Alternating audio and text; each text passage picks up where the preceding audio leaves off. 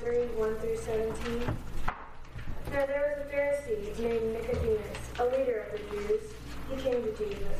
By night he said to him, Rabbi, we know that you are a teacher who has come from God, for no one can do these signs that you do apart from the presence of God. Jesus answered him, Very truly, I tell you, no one can see the kingdom of God without being born from above. Nicodemus said to him, How can anyone be born after having grown old? Can one enter a second time into the mother's womb and be born? Jesus answered, Very truly, I tell you, no one can enter the kingdom of God without being born of water and spirit. What is born of the flesh is flesh, and what is born of the spirit is spirit. Do not be astonished that I said to you, You must be born from above. The wind blows where it chooses, and you hear the sound of it, but you do not know where it comes from or where it goes. So it is with everyone who is born of the Spirit. Nicodemus said to him, How can you these things be?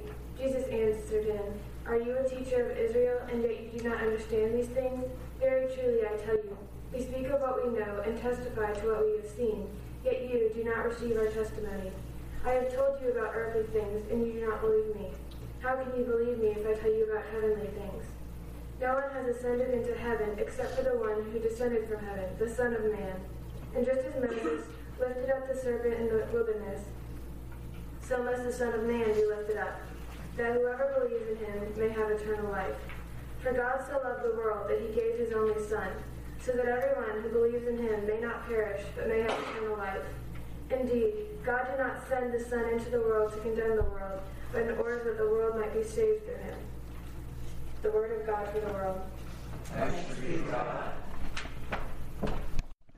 Greetings to you from Greenville, South Carolina, from Furman University, from wherever. I'm overjoyed to be here with you. Um, as Julie mentioned, there are some long held relationships, both um, with Julie when I was a fumbling, tumbling college student, still kind of am, and also um, with Michelle when I did an internship at First Baptist Greenville when I was in divinity school at Duke. So I'm deeply grateful for those relationships. Um, my understanding is part of the reason I'm here as well is to celebrate Martha Stearns Marshall Sunday in cooperative Baptist life, in which um, oftentimes the pulpit is. Um, space is created for uh, a, a, woman who's a minister called to the pastorate to offer a word of proclamation.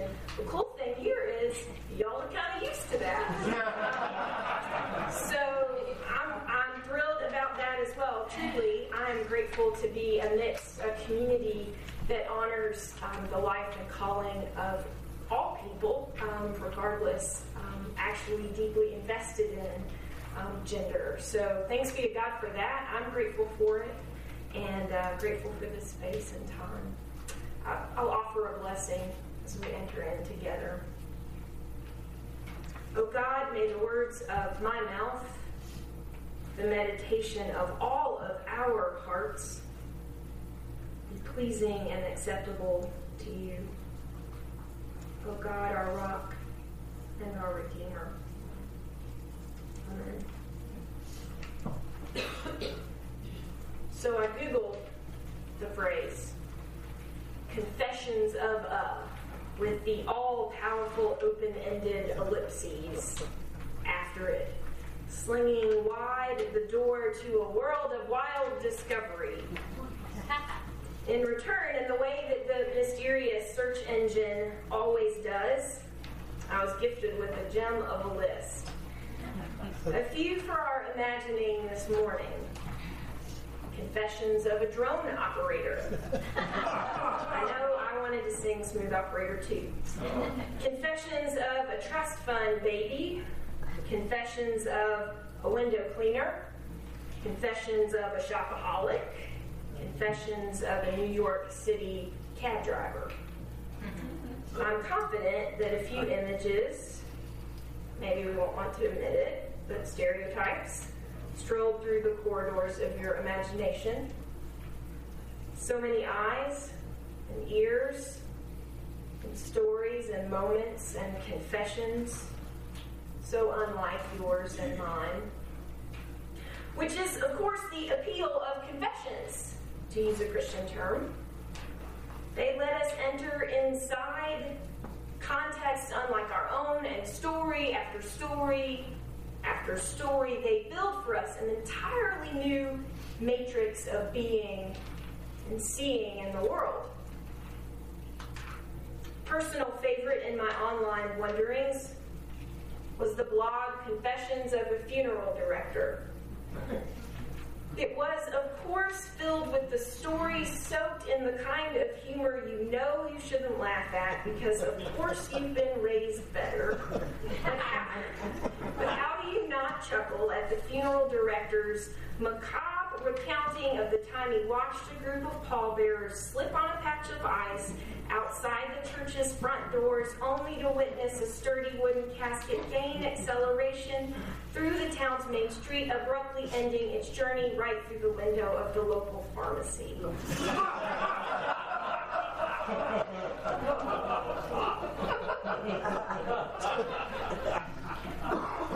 Crass humor aside, as it turns out, Sunday's lectionary text invite us into the lives of two unsuspecting future pallbearers, Abraham and Nicodemus.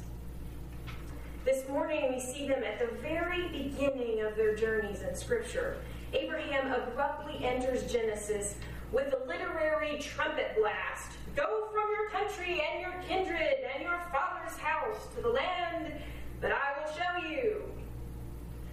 Okay, Nicodemus just as abruptly enters John's gospel in clouded, shrouded late night conversation with Jesus.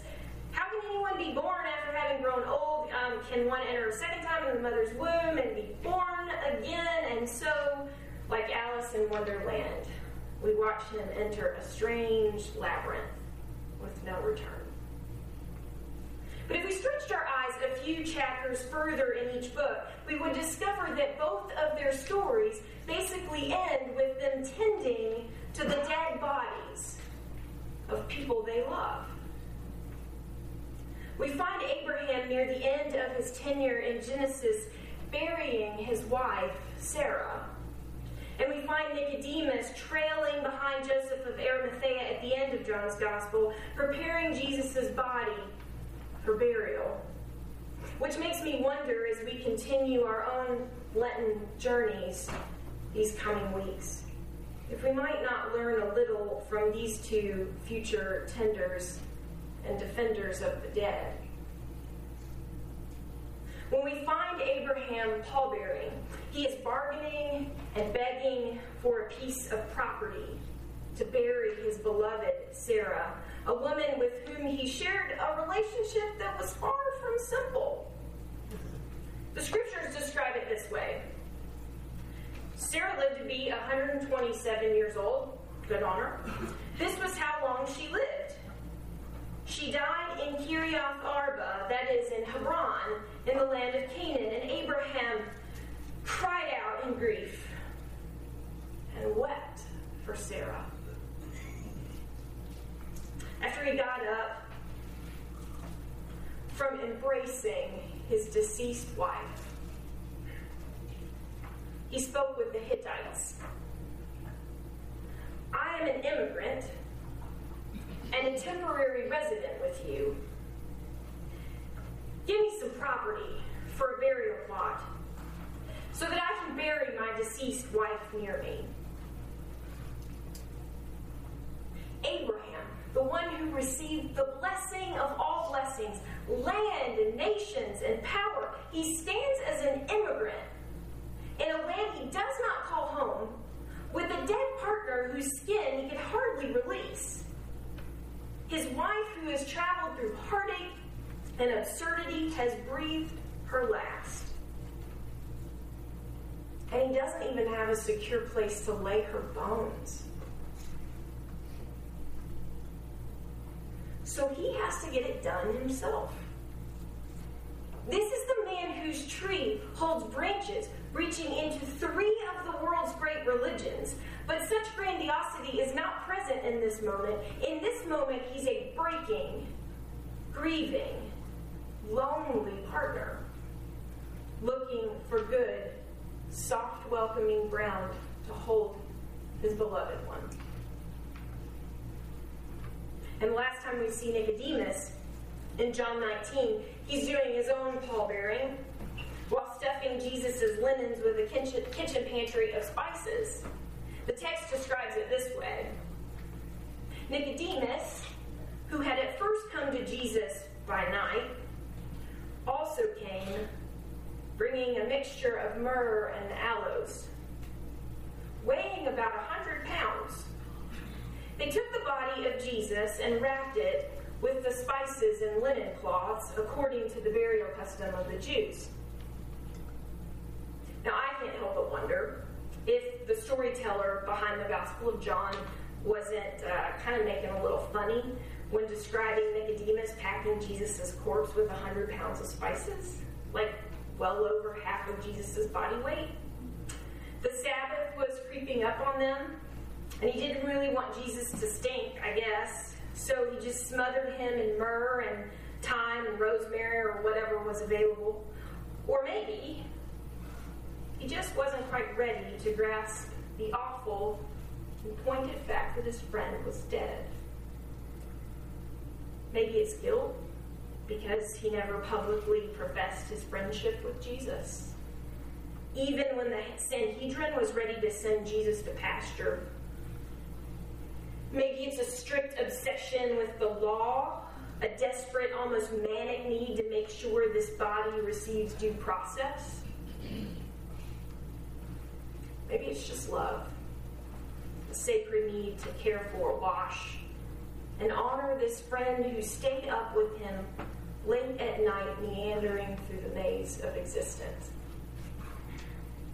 Before either of them were dazed and confused pallbearers, though, they were where we find them today Abraham is packing his belongings and running God knows where, at least we think God knows where. and Nicodemus is sitting on the front stoop or back deck with a very alive Jesus in the middle of the night, a dangerous time for travel and chatter in an ancient Near Eastern context. And little do they know that the deepest of all mysteries they have yet to face is the tender, intimate jarring act of carrying the dead.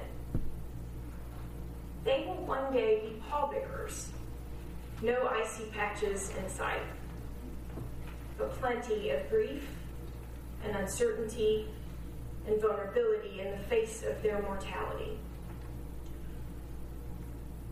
So I can't help but invite both of them into Providence Baptist this morning and let them ask us how do you carry the dead? Just a few days ago, someone in a robe kind of like this smeared your face with ashes and told you that you were dust and to dust you would return. That's positive thinking if I've ever heard it. Right back at you. Every year, I'm equally surprised by the well attended 8 a.m. Ash Wednesday service at Furman uh-huh. with groggy eyes and hardly brushed hair. In they walk, and as they do, I can almost see them stripping away the pretense. They lug around with them all day long. Somehow, in the midst of unrelenting expectations and high achievement and the terror endured with being an undeclared major and the frenzy that comes with landing the right internship and the right job and the right spouse and the right neighborhood and the right future. Can't help but wonder if students strangely want to know and hear and simply receive the odd mystery that they are going to die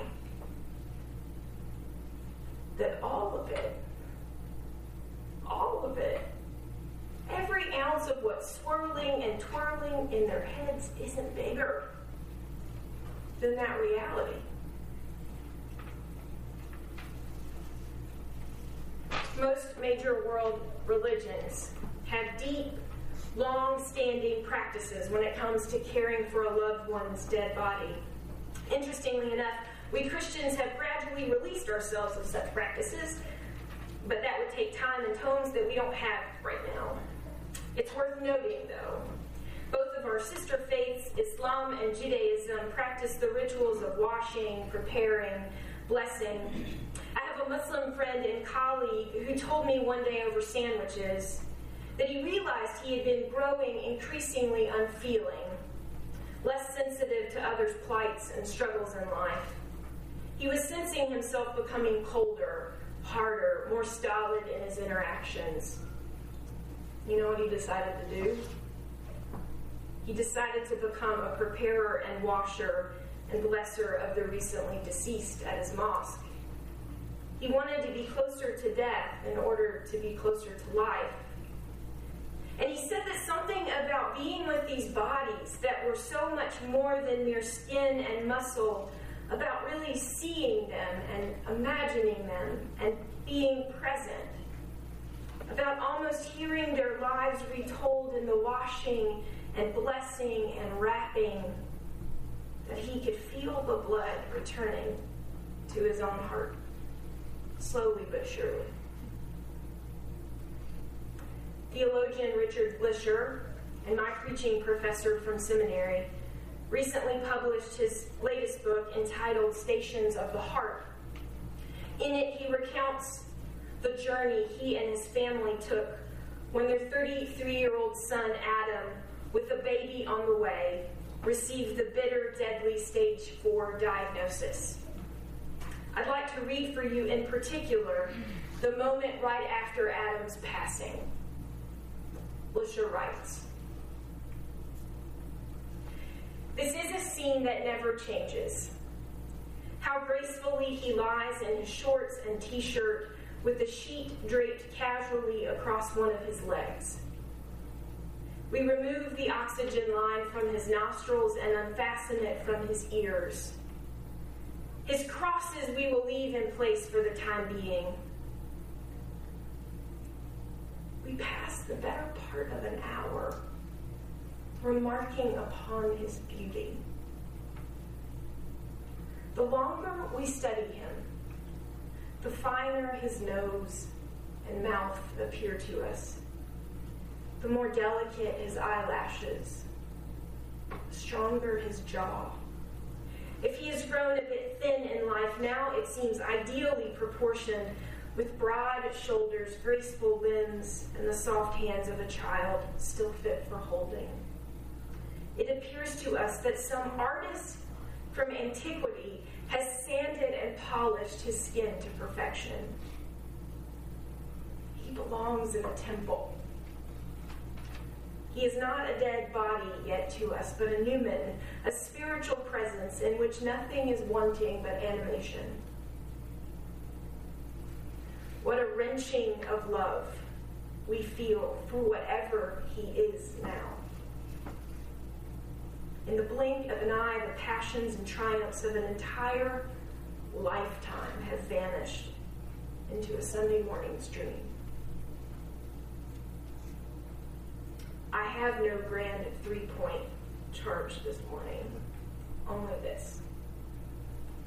During these days, wherever you may be, in ways that are healthy and whole for you,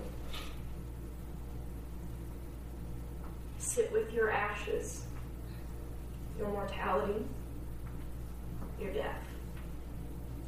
Sit with what is dead around you, within you, even if you think it is ugly and morose. You might discover that it's more beautiful than you thought at first glance. Be a pallbearer to those around you and to all that is inside you that deserves your care, your respect, your nurture, your tending and washing and blessing. And even if it is with fear and trembling, hold that which is dead closely. Grieve it. Feel it. Know it. Behold it. Not with the morbid tone of suicidal ideation or self loathing, but with grounded gratefulness that you are here that you were thought up and imagined and somehow breath came to you and you exist in all your glory and tragedy and life and death. You are a wonder to behold. And so is everyone around you. And if all that seems too painful or unsettling or a bit much, fair enough. Let someone else, let your blessed community be a pallbearer for you right now. If the Bible is anything at all, it is ironic. Nicodemus, the man who will one day cover Jesus in spices, he hears this from his late night dialogue partner. Very truly, I tell you, no one can see the kingdom of God without being born from above. Very truly, I tell you, no one can enter the kingdom of God without being born of water and spirit. What is born of the flesh is flesh, and what is born of the spirit is spirit. So, in, in my imagination, I see Nicodemus reciting this moment in his confessions as he rubs Jesus' chest with aloe. What is born of the flesh is flesh. What is born of the spirit is spirit. Lischer offers us another story in his book. Nine days after the funeral, we got a call from an exhausted but jubilant widow. Jenny, Adam's wife, was on the line phoning from a more cheerful wing of the Duke Medical Center. In a voice that reminded me of Adam's way of delivering good news, she said, Hey, Rick, I just want to let you know you have a new granddaughter. Her name is Elizabeth Adam. Duke Medical Center, of all places, once a scene of suffering and death, he says, had become a place of resurrection but that's for another Sunday. There will be trumpets and choral thunder and lots of the A word, if you know what I mean. But this Sunday, we make our confessions. Like Abraham and Nicodemus, we sit and listen. We receive strange blessings and follow them. We prepare ourselves for the days of trial and suffering and burial. And when they come, we treat them with the dignity and the beauty that they deserve. For we are born of spirit, yes, but flesh and spirit. And this flesh, even in its beginning and its ending, is a thing to behold. Amen.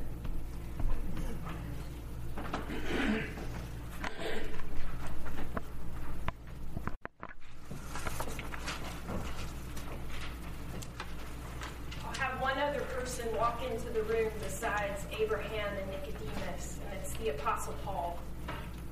And he comes through the ages, and he says this to us, to this community gathered here, to all communities gathered everywhere. Hear this is a blessing. This is the blessing.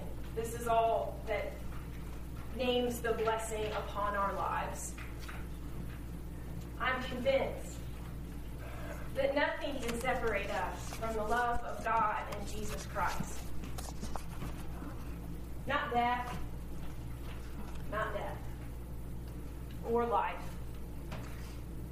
not angels or rulers, not present things or things to come, whatever they may be, how fearful they may make us. Not powers or principalities or height or depth or our own shame and uncertainty. Nothing, nothing, nothing separates us from the love of God. Thanks be